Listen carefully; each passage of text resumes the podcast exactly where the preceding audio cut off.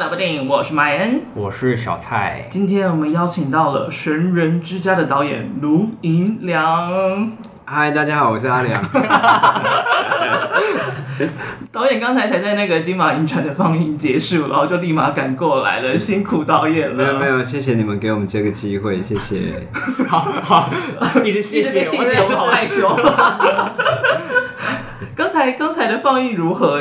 就是因为每次去看的时候，因为现在已经看过两次，然后每次看的时候都会觉得台下有些人问的问题很有趣，所以蛮好奇，就是今天有没有人问一些有趣的问题？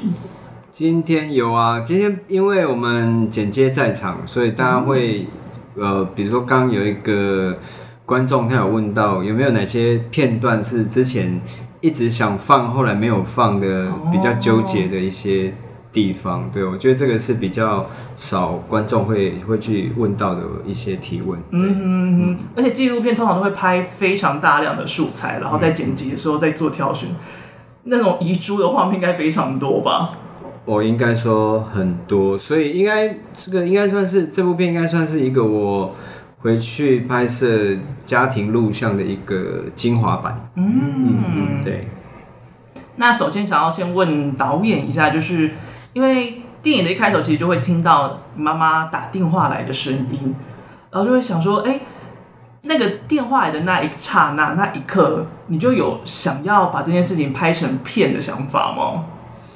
呃，那一通电话跟妈妈之前打电话给我，就希望我回去带她去拍照的那个电话是不一样的电话。哦，对，是不一样的电话。但那个是我们之后，我开始有一个所谓的就是作者意识出现的时候。如果说，因为那时候短片发表之后，开始有很多的朋友跟前辈，他们会来关心说。呃，我有没有想法想把就是自己的家庭录像再继续拍，然后最后给发发表成一个长片之类的？对。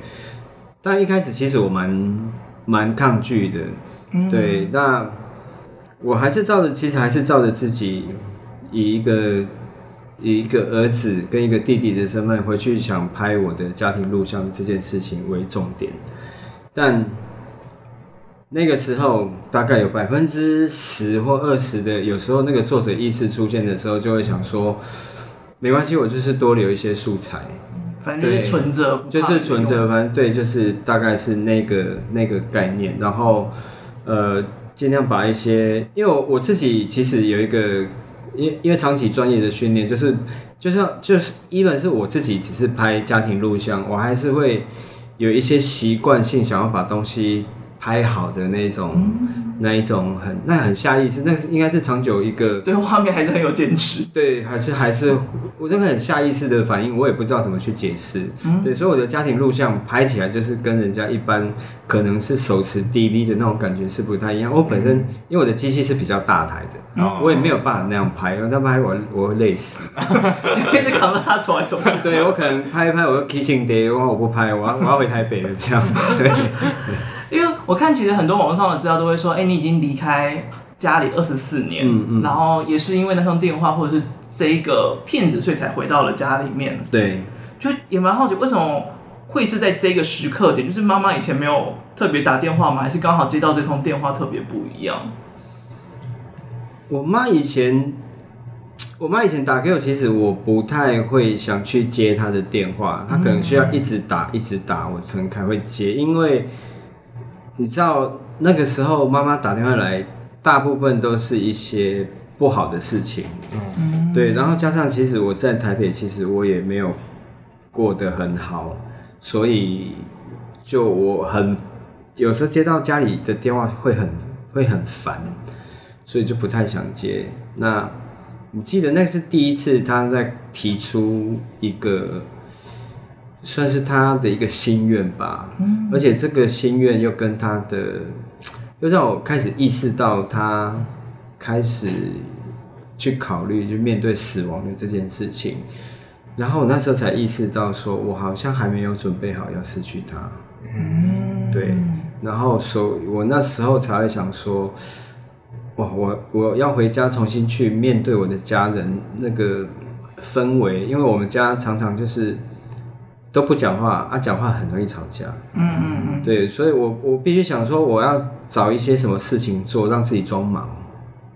对，就至少不用待在那边。对，就不用在那边大大眼瞪小眼，然后又没话讲之类的。那我也很羡慕人家那种很多的影像工作者，或是人家家里如果比较有钱的，以前都会买 DV 啊，就从小就会有拍到大的那一种，对，拍到大那一种，我就很羡慕。因为我们家甚至连一张合家就是全家福，其实照片其实也都没有。嗯，所以我就想说，那我自己有摄影机。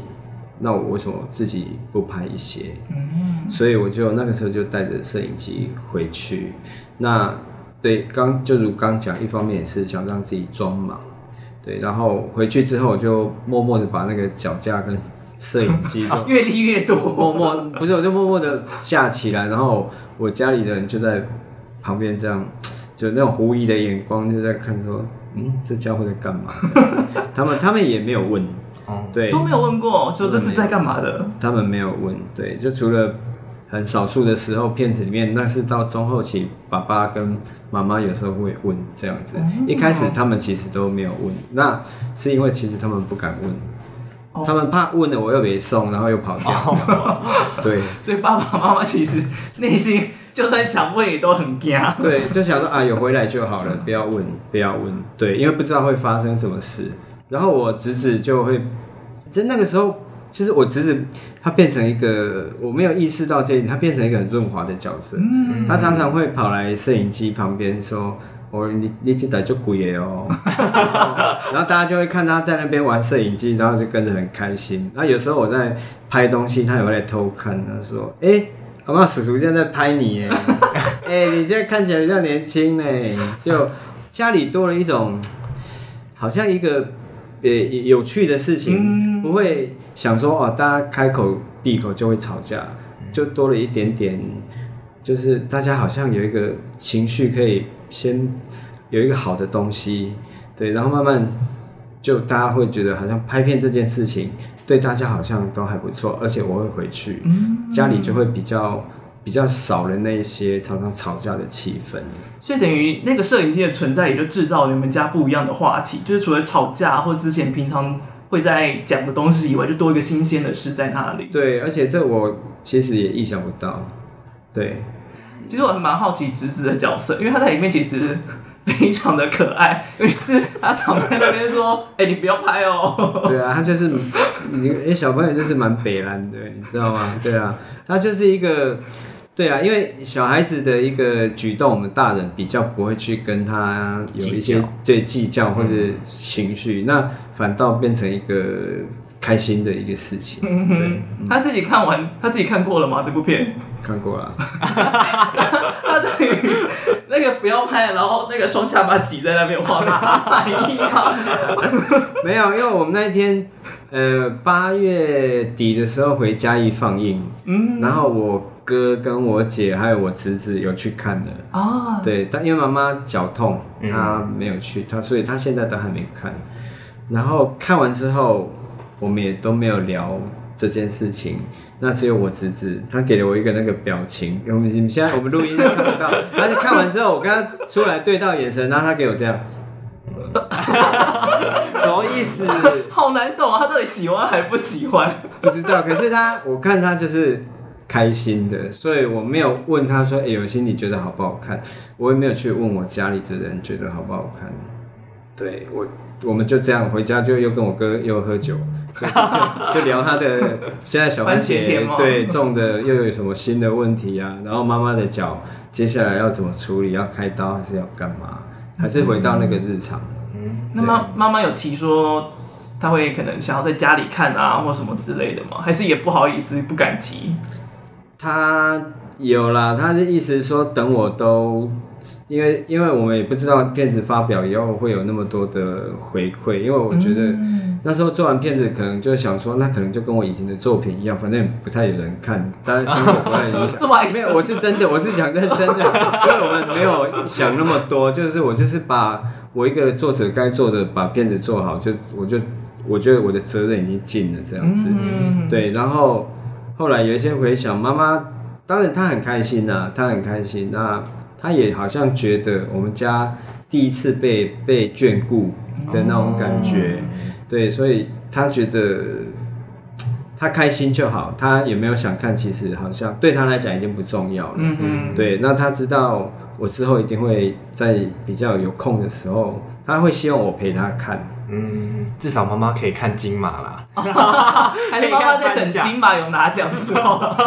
这个很难呢，我觉得就就缘分了，缘分。我我们真的我没有想那么多，可以有这有这些成绩有入围就已经是很大的肯定了。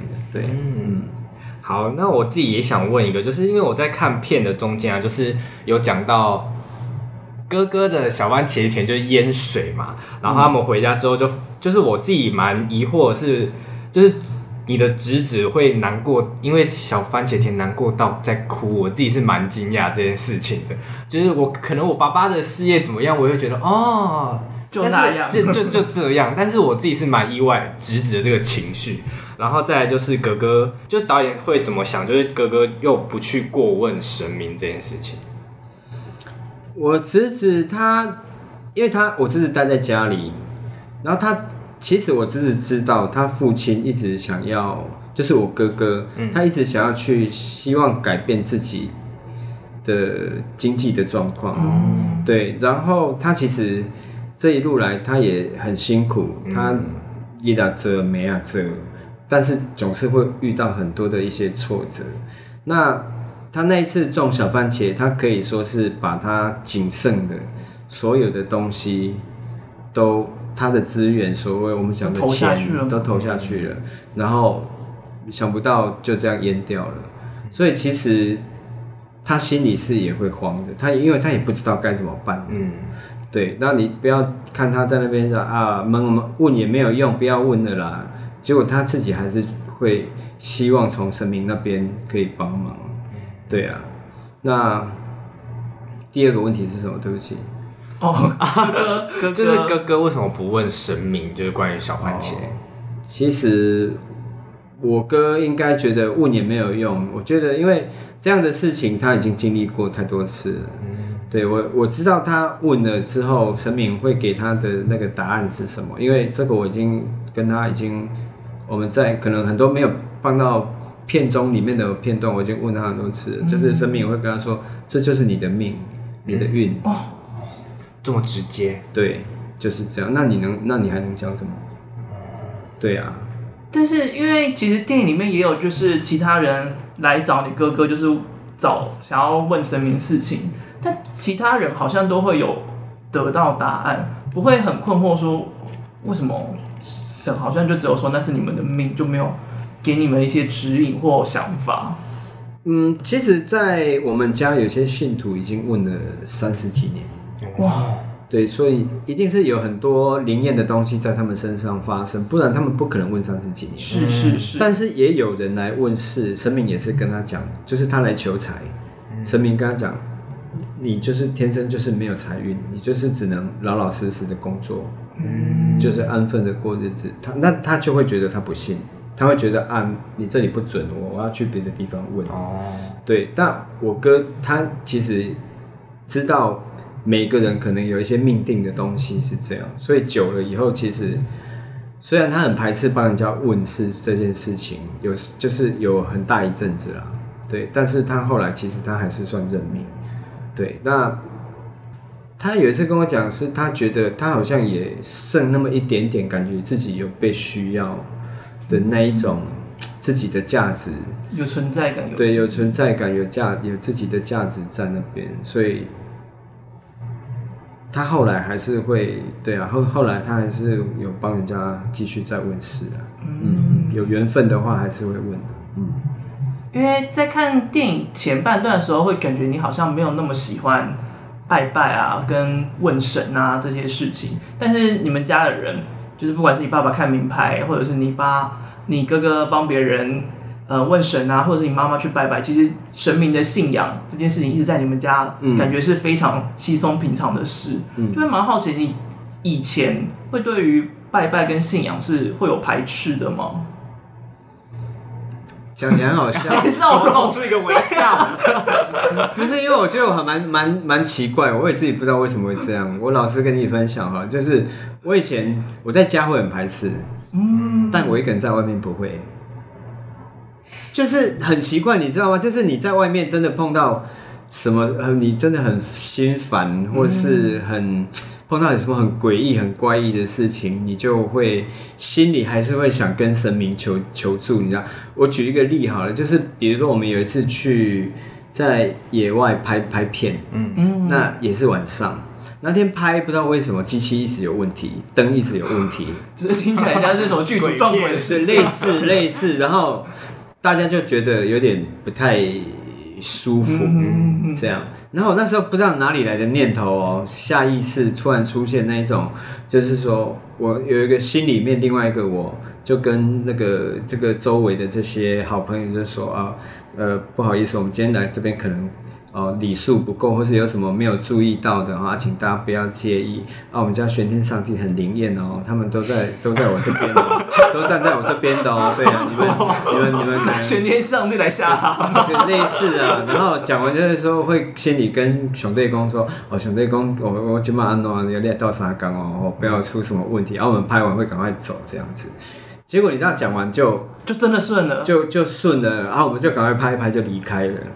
对，假，真真的是这样啊，真的是，所以我也我也觉得那个当下在回想自己也是一个很俗辣的人，就是 平常平常都不信，然后很 tt，然后一碰到事情就还是会想跟神明求助，嗯、对，因为。其实我也是个凡人啊，不然你要我怎么样？有需要的时候，还是会想要问一下、求一下，对啊，这就是信仰。对啊，就是这样。而且因为我就是在那个环境长大的啊，对啊。那那次事件之后，有回去想说啊，要谢一下玄天上帝。哎、欸，没有哎、欸，只是心里心里会感谢，心里会感谢他。但我我觉得神明会，如果。他们那有在注意我的话，他们应该会知道了。反正你远端帮助你，应该有远端接到感谢，对，谢之意的。对，我只要我一直觉得说我在心里谢谢，然后把自己生活顾好，应该他们就很满意了。嗯、不要给家里添麻烦，这样对。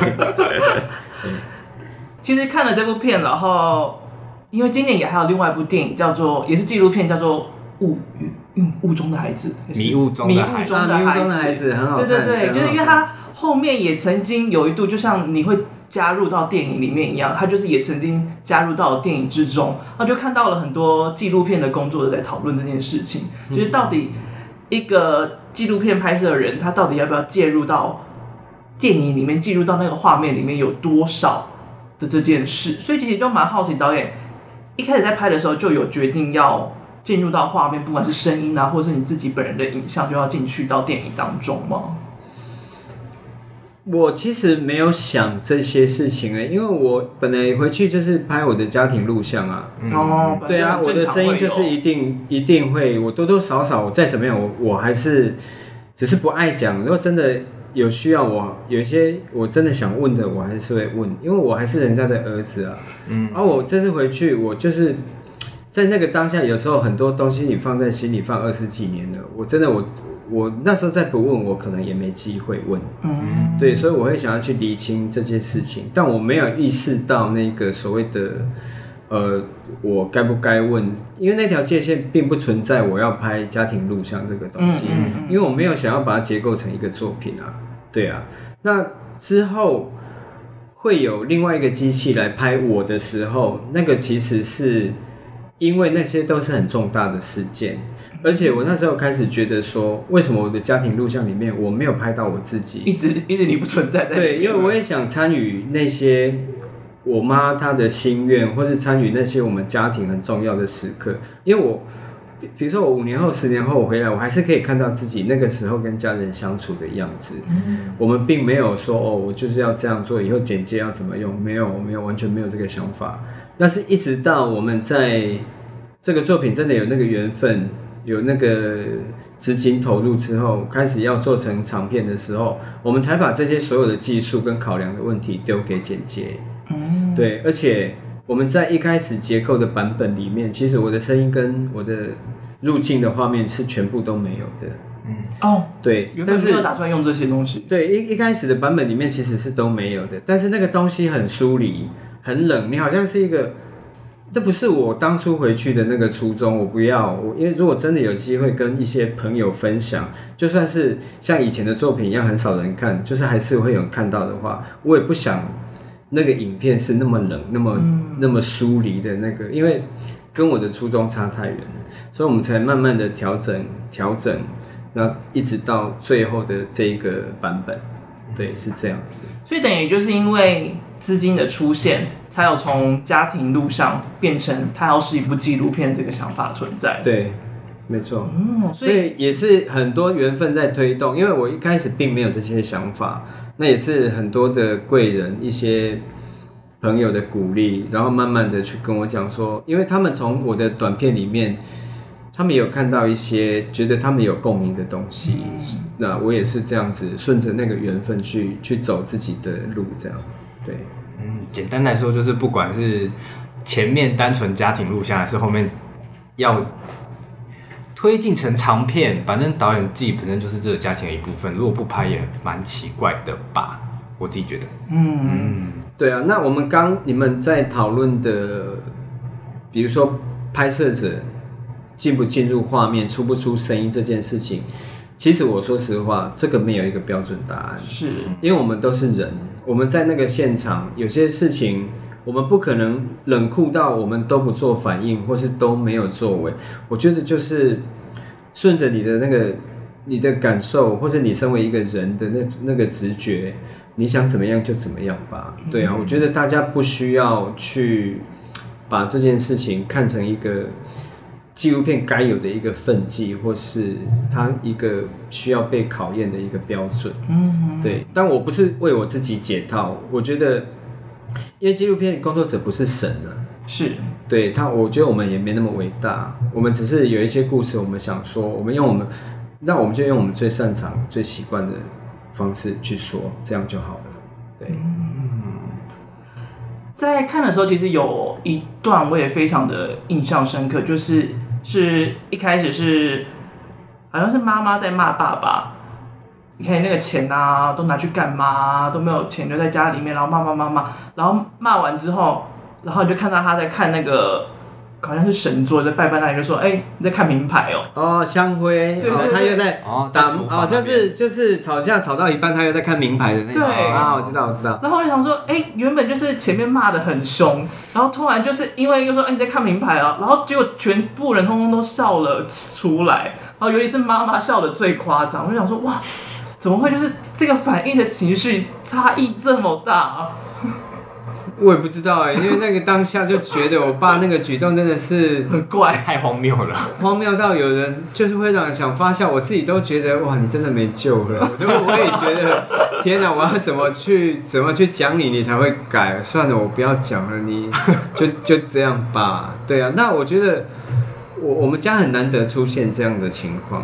嗯，对，我想也可能是因为我在吧，只是大家会比较希望我不要因为一些。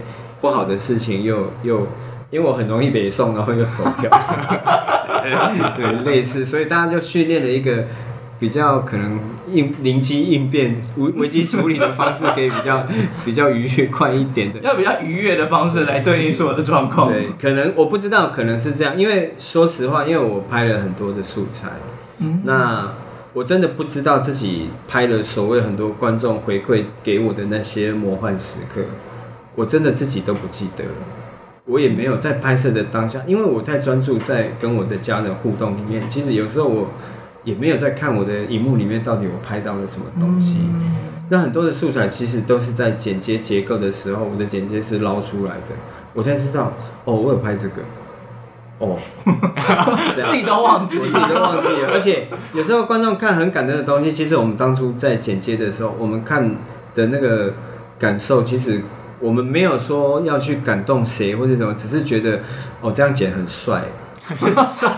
我觉得这样剪很帅。那剪接师一定有自他自己的一个呃想法，但是他得先过我这一关。我觉得这哦，OK，这样剪很帅，这个这样可以。然后他就会开始想说，除了帅以外，要有什么样的内容在里面？那是他的工作，那不是我的工作，因为我不是一个会去设想观众就是会怎么想的人。对，我也觉得这个很帅，像那个哥哥，我哥在那个番茄园跟我说那个。你原你本来就不是自己一个人啊，哦、那一场那一场也是他捞出来的，也是他自己剪接的时候捞回来。所以导演自己也忘记有那一，我真的忘了。天哪，我真的忘了捞出来，而且那句话是很多人的哭点哎。对啊，而且我们自己剪接的时候，那时候在剪的时候，我只觉得说哇。我哥那个那个表情跟那个神韵，让我很想唱一首歌这样。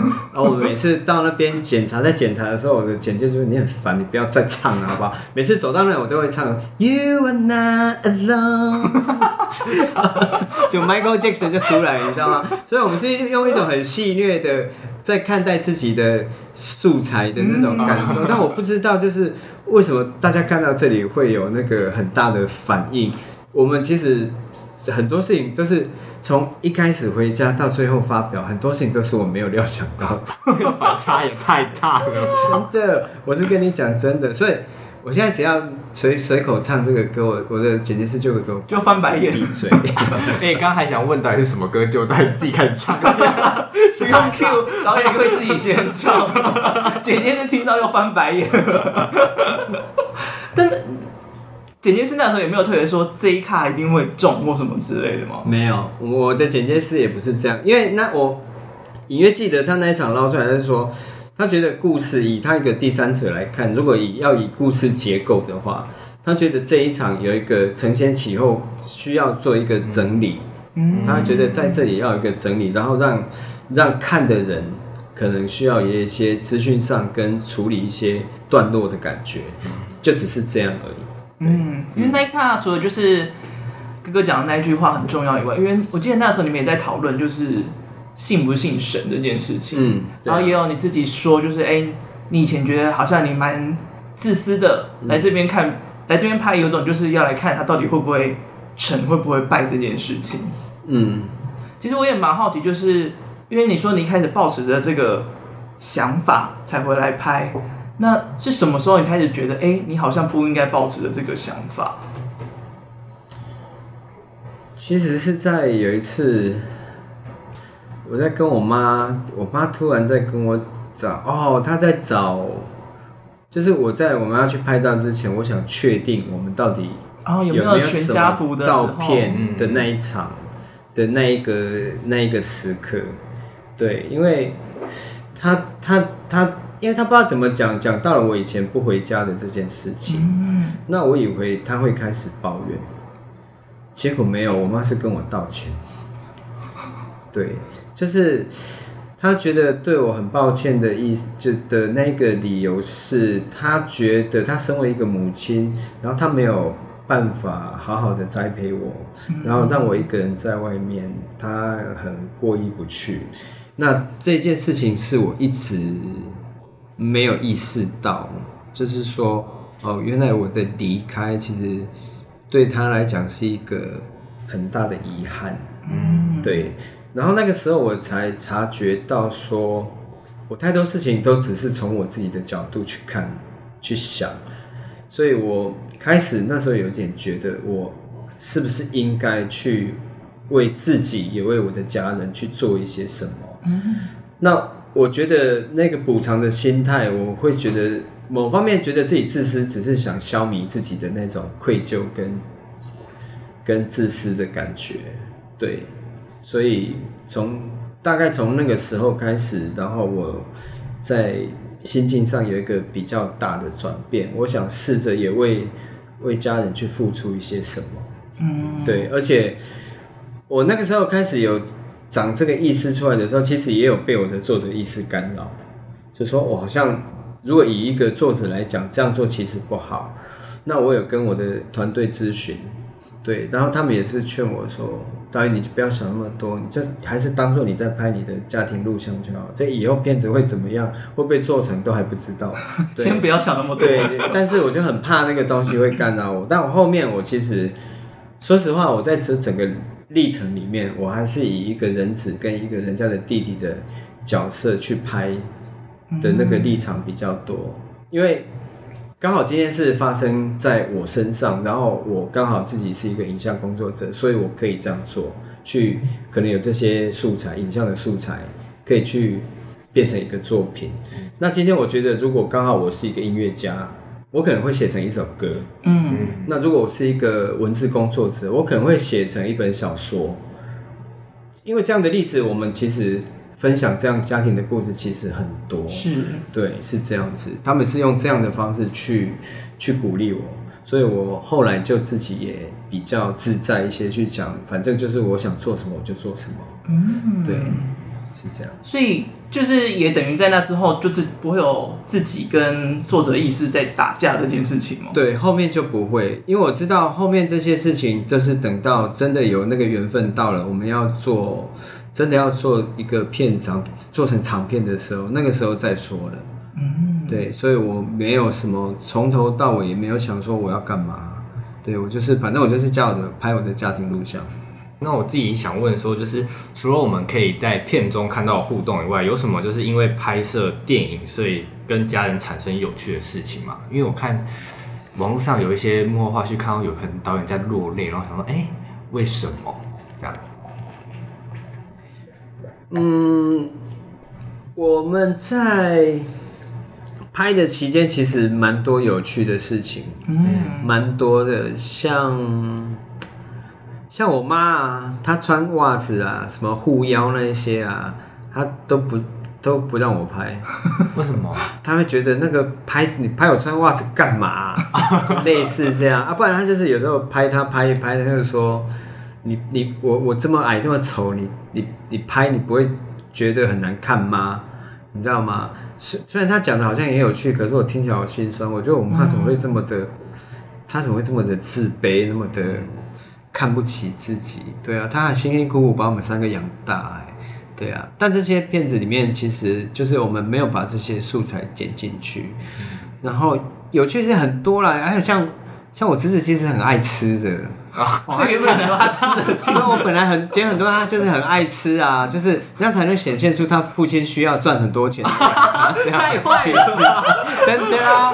就后来也也也没有，我们也没有放。他不是爱吃，他很会睡哦，嗯，他很会睡，他常常哇，他睡觉打呼跟哔哔，就很大声。对不起，刚那个剪掉就很大声。我把他逼掉，对，就很大声，然后对他睡觉，我们也我也偷拍了几次他睡觉，那个很好笑。然后他叫他起来写功课，他就是打死都都不想起来，然后起来很勉强哦，哦大概三秒他又睡着了，类似这样。对，因为很多啦，其实我拍很多，但是我觉得即使他没有在我的。作品里面出现，但它一直会留在一个留在我心里，而且它很可能，我很庆幸我其实拍的这些东西，这以后对我们来讲，比如说十年后、二十年后，我们再回来看，那个就是我们属于我们很珍贵的一个一个记忆，对啊，是，嗯，就算它没有真的变成是《神人之家》纪录片的一部分，但它还是你，就是未来可能要剪成一个家庭录像之后。很可以用的素材，对啊，或者不用剪，也是大家每一个每一个挑出来随便看，也是都很好笑的。对啊，对啊，当吃播。那如果我是你侄子的话，我会很害怕，就是各种黑历史通通都会在你的手上哎。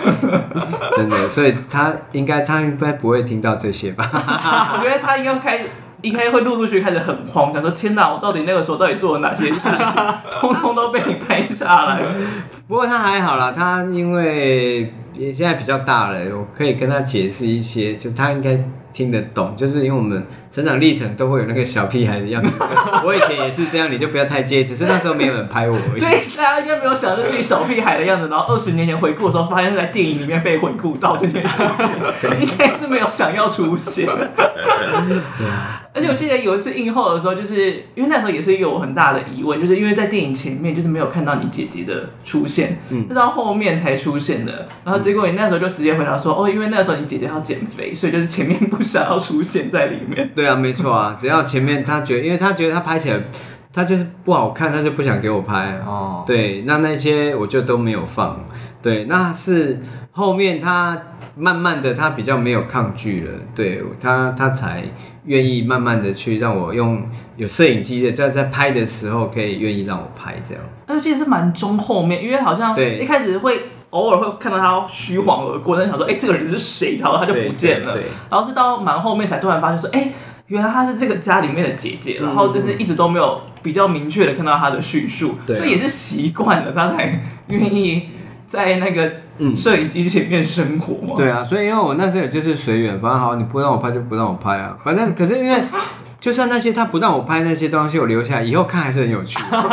真的啦，我又是一个把柄，就是各种家人的把柄在你手中的感觉。对，没错，而且我们剪接师都知道，因为他在看素材，什么他秘密他都清楚，所以我要很我要很尊敬我的剪接师。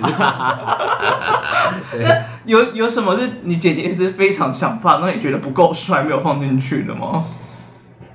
也蛮就刚那些啊，就刚那些，刚才那些就是被你挡掉了。对，就是我们也也不是说他很想放过，就是我们会讨论啊，曾经放过，然后又拿拿掉的。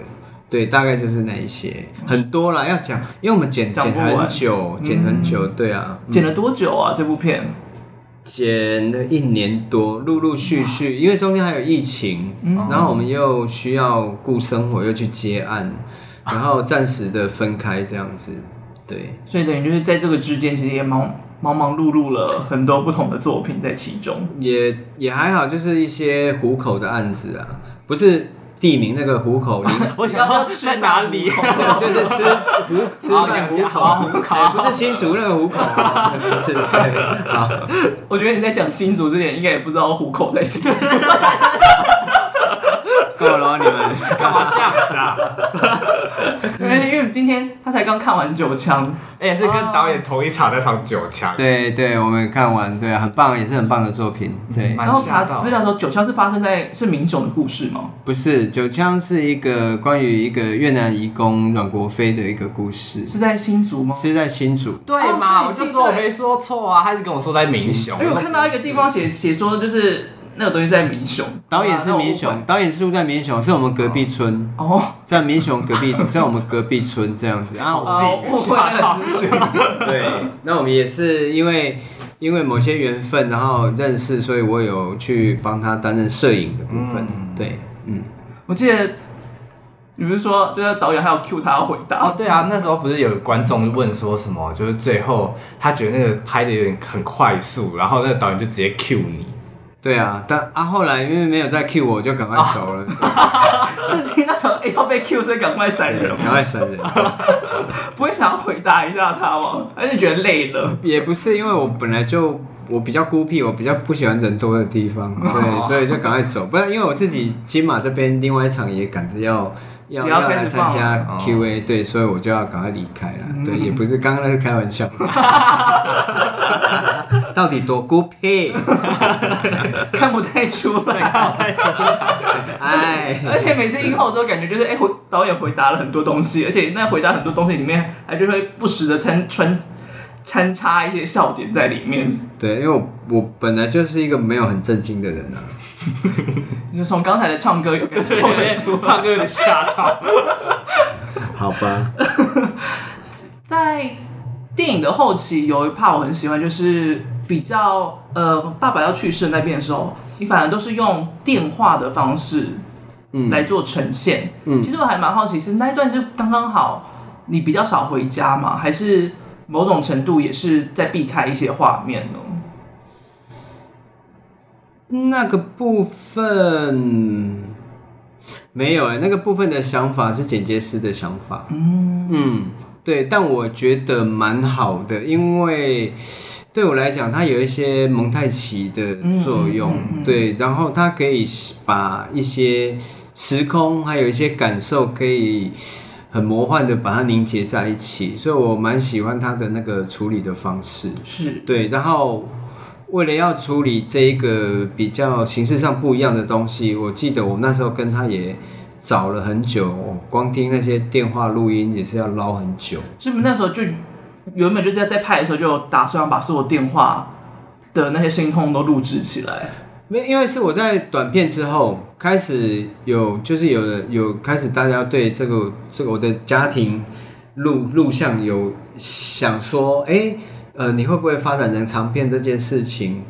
好，还有那个时候要去参加短片的一个，因为我想去拿短片去找补助，然后把一些钱去帮我哥。嗯、但是去集结去讲短片，去讲一个故事，你势必要有一些素材。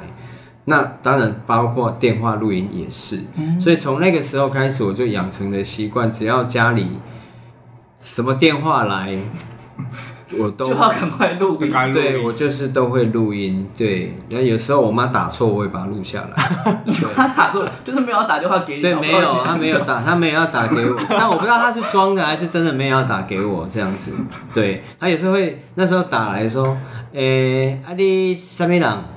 我讲 啊，你靠我，你问我什么人？啊你阿娘哦，哦，这感觉真的是在装睡，感觉在装傻，感觉蛮奇怪的。讲 啊，你要创啊？讲。哦，无啦，我是讲看这电话毋知上卡，我我是怎么可能，我我我的电话你知影，我我嘛无卡，对吧？啊，他他就会开始说，哦，好了，没事了，没事。啊，你食饱未安怎？就开始聊天这样子，对。但是每次是不是电话打来的时候就会很忙，就想说，哎、欸，就要赶快录音这件事情。不会，因为它有一个键，就是你接的时候，我不知道我手机上有一个录音键，它就可以录。哦，内键的、哦，真的假的？好像有 iPhone 吗？怎么现在要打开？我是 我是我是 Enjoy 的的手机，哦、对。好了，我就想说，我还以为是用另外的器材录。没没没没，它就边讲的时候就可以边录了。哦，对，很方便。很方便，那我觉得可能是 iPhone 没有这个功能，不一定，只是说平常我们没有注意到。好，这我们回家再研究。好，我们请 iPhone 的厂商赞助一下，不可能推到这边吧？iPhone 厂商才不会赞助这种东西，你绕很远呢，你们纯粹纯粹好奇。因为其实那一边也是一个我非常非常喜欢的桥段，就是感觉是那个时间流逝感，然后在在那个蒙太奇的效果里面，就是。再加上，因为爸爸就是那个时间点去世，就会有种，哎、好像就是那个逝去的那个空的感觉，就会在那一个段落，就算是在电影厅里面很明确能够感受到。然后，其实因为有一通电话，就是在讲说，哎、爸爸差不多要走了，然后把保险金领出来。剩下的剩不剩下不多的那一些，对对对，他就说，哎、欸，就已经决定好说直接要给爸爸，然后爸爸状况，哎，给哥哥，要全部都要给哥哥，然后爸爸状况也没有很好。所以我其实，在好奇，就是接到那一通电话的时候，你是不是本人也是有一点的失落的感觉在里面？你说保险金没有留给我吗？就是对，我还我不会，我不会，因为。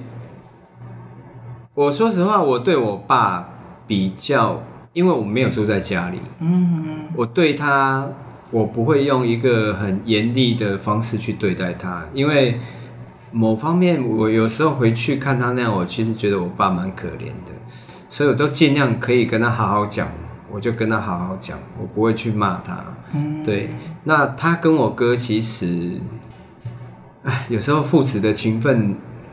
有时候很难讲，就是他们其实，因为我爸其实小时候最疼我哥，嗯，对，然后长大之后慢慢因为一些人生的一些变化，然后让两个人最后就是父子变得形同陌路这件事情，我想我爸其实自己心里他的这个举动对我来讲，他可能也想试着去弥补我哥的一些。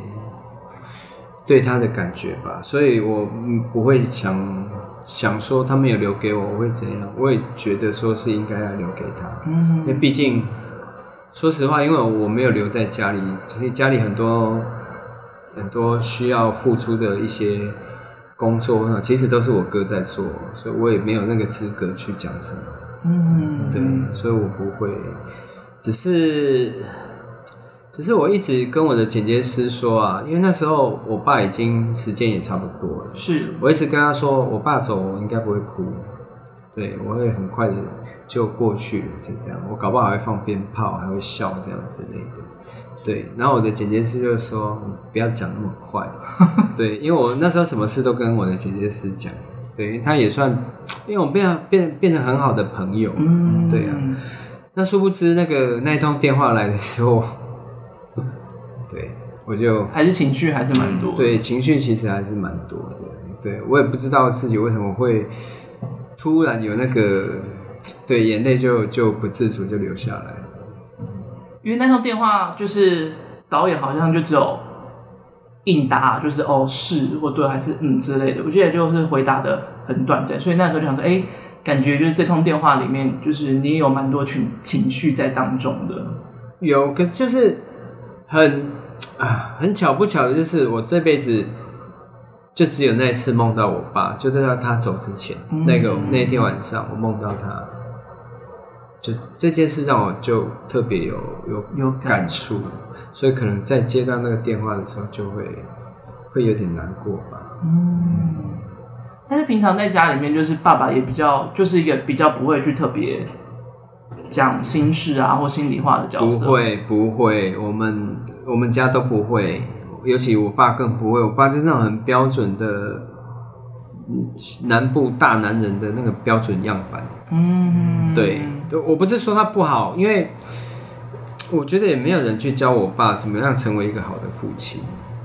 所以即使他想，他可能也因为某一些习惯，他已经自己没有办法改变。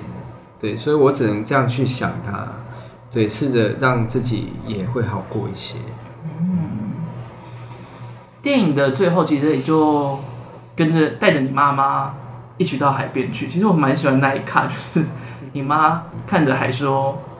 这看起来不是海呢，这看起来像是 啊，他真的没看过啊，他就真的没看过啊，对啊，因为当然想说，毕竟哪有河宽成这个样子，就当然会直接就是想在电影院就当场吐槽起来，但也还也还蛮好奇，就是在剪接的时候，就原本很早就确定要把妈妈在海边走，就是试着好像要走得很接近海，但是那边有一条沟。过不去，就是那一趴就决定是要在那个时候就停了下来了吗？没有哎、欸，我们其实故事那时候在剪接的时候，其实是开场跟 opening 跟 ending 其实是最最难剪，而且是最晚决定的。嗯、对，但 opening 那时候会决定这样剪，是因为我觉得很帅，也是因为帅帅，是啊，真的我觉得很帅，因为我。我不想要那个开场是一个，比如说乡村的景，嗯，或是开场是一个什么，就是我大家都想得到，我就不要。对，我就是高拐，我就是高拐，就是我觉得，哎、欸，突然这样子有一个人爬上来，哎、欸，蛮帅的，嗯、这个可以，这样可以，这样可以，是蛮帅的，不像是平常看过会纪录片会出现的开头感，是这样。好，那个就是好，那 open opening 就已经确定就往下走，走到最后要 ending 的时候也是弄很久。然后后来就是，呃，我的姐姐是跟我聊了一下，就是我现在一些一些自己心情了，心情上的一些，到底我那时候回家的这件事情对我来讲有没有什么影响？这样，那我也很老实的跟他讲说，其实我跟家人的关系确实是有改变，嗯，而且变得比较比较好，比较好的那个部分是我们能去彼此面对那些彼此不好的事情。对，我觉得家人应该是要这样子。对，那尤其我一直对我母亲有一个很大的愧疚。我觉得我不在的那那个二十几年，对她来讲，应该她也她也蛮痛苦的。嗯。所以那个你想要弥补她的那个那个想法，其实一直到现在都还在。所以那个时候会这样去结构，是因为我想还是回到我一个身为人子的一个想法，就是说。如果可以的话，就是在人生的这个旅程里面，我还是希望说，我可以好好的看顾着他，然后陪着他走向他想去的远方，然后让那个 ending 留在那里。嗯，对。那我不，但我不知道观众的想法是什么，但是我那时候的出发的想要去呈现的那个概念是这样。我自己是蛮喜欢，就是最后。结束在那一片海，然后我也看到，其实网络上社群里面就有蛮多人讨论的，然后就有人说他们想到像是四肢愈合的电影，也常常会有些在海边的景，然后就停在那边空着，然后就会直接联想到很多，就是他们家庭里面可能有更多的想法的延伸。嗯，但我看到一个比较奇妙的是说，他看到那个海景之后，想到了刻在刻在你心底的名字。他说：“刻在你。”对不起，没有 Q 到我了。没没关系，我刚才就想到提出这件事情，就想到会不会 Q 到。那我也太好预料了。所以我自己觉得，就是那个那个 ending，我是蛮喜欢的，就是那个。想象的延伸，可以在那个 ending 之后有很多的想象、嗯嗯。我那时候，因为我们剪完之后，我们停了大概四五天，又再回去看，因为有时候需要这样。嗯嗯，有时候确定好之后，有些东西回去可能会再变。那后来，呃，我们再回去看，又看了几次都没有。我们我跟姐姐是都没有有其他的想法的时候，我们那时候就有一个很互相肯定的眼神。没错，就是他。对，就是他了。对，那就是这样。对，所以那个慢慢的骗子就在那个很奇妙的这个缘分，我跟剪接师的缘分里面把它完成。嗯，很帅啦，很帅，真的很帅。关键字，每一集都有关键字，就是要帅。对，哎，我刚刚为什么我忘记了？我靠，很帅，很帅，很帅。讲完帅之后，我就整个怎么会知道？帅帅到忘记，帅到忘记。周汤豪的帅到分手，这边是帅到忘记。看，哎，我真的忘记我，我刚才想问什么东西？算了，那就你问第九题好了。就是最后也想问导演，就是拍摄完《神人之家》对你来说最大的收获是什么？是对于家庭吗？还是对于回想的部分？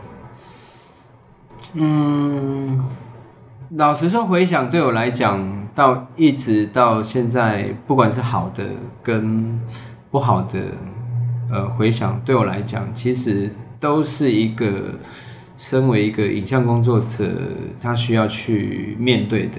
但是因为说实话，因为我以前拍的片也没什么人看，我第一次收到这么多的回响，但所以所以是好的跟不好的，其实我都满心的感谢。嗯，对，我觉得那也会让我在继续往影像，就是作为身为一个影像工作者，我想我的下一个作品会有更多的想法跟更好的一些能量去面对。对，那就至于我自己的话。嗯，我觉得他最大的收获就是我可以慢慢的学着去爱我自己，跟爱我自己出生的地方，跟爱我的家人多一点点。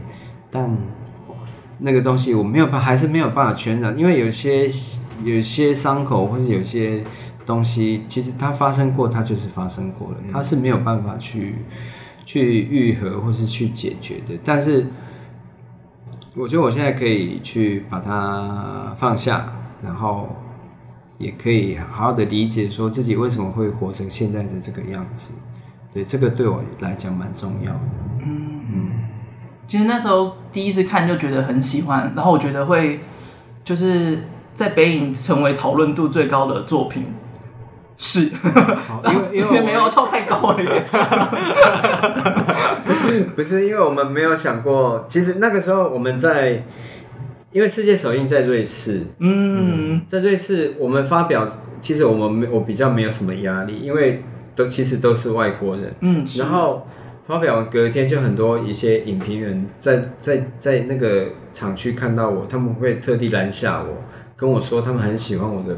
故事很感人，然后他们要帮我写评论，这样，那我一点受宠若惊。我是我还去问我的法国监制说，那些人是不是你花钱请？太不信任他们了。类似这样，因为这是对我来讲是很大的鼓励，你知道吗？嗯，对，所以我会觉得说，好像自己慢慢有被肯定这样子。对，因为我可能对啦，我本来就不是一个很有自信的人。对，那。其实回台湾在北影放映的第一场，那更是紧张，因为我们也没有想到说哦，北影会就是我会选到我们的片子，嗯，然后会有一个竞赛这样，然后去去放映。那也其实不知道观众的那个期待到底是什么，嗯，对，所以这一切对我来讲，其实都是我我怎么讲，很戏剧化啦，对，很戏剧化，但是真的很鼓励我，嗯，谢谢大家。嗯，突然开始谢谢，突然一个得奖感言就回到谢谢了。对，因为总是我觉得总是面对这些事情，我觉得因为是很多缘分，还有工作人员大家的功劳，那不是我一个人的能成就这些事情。对，我觉得我更要去心面对，才能。我我的个性是这样嘛，不然我会觉得自己好像哪里哪里有问题。对，嗯。再次感谢卢云良导演今天来我们的 podcast 跟我们一起聊你的《神人之家》。谢谢，谢谢。嗯，很期待，应该是有机蛮有机会的啦，拿个金马奖。我自己是还是会去，我自己是还是会去看第二遍。哦，谢谢。哎，我已经有跟我。同事们周一团，就是等着上映之后要去看。哦，谢谢啦，谢谢。我们是哎，我可以工商服务吗？可以啊，当然都找你来了，老不要你工商，这会不会太奇怪了一点？那你早讲，那我们前面就录这个就好了。没有，我还唱了两首歌，哎，天哪，有没有？哎，刚唱了两首歌，会不会被收钱？你们需要有版权吗？应该不用吧。我们就默默的让他让他在里面，完全都没有被收版权费，他在笑笑，不该讲话。好，我们就十一月二十五号会在全台上映。没错。对啊，那也希望大家可以进戏院，然后来。支持一下这个，就是就讲支持有点奇怪，这样讲 自己自己家里的故事，请大家来支持，其实真的蛮奇怪的。请大家来看我们家发生什么事，这样更奇怪吧？这样很奇怪，只是就是因为。呃，就是很多缘分，然后让这部作品可以走到院线，那其实也是很辛苦啦。我那我还是希望大家如果有机会可以推荐给一些亲朋好友到戏院支持的话，那对我对团队都是很大的鼓励。对，谢谢大家。应该是会蛮多人看的啦，因为。我从北影看完，然后就跟同事说很喜欢，然后金马看完又说很喜欢，然后就同事们就说：“哎、欸，那是不是可以去看一下？” 已经就一小团了。好，谢谢啦，谢谢刚霞，刚霞。好啦，那今天的节目就差不多到这边。我是麦恩，我是小蔡，我是阿良，谢谢大家，拜拜，谢谢，拜拜。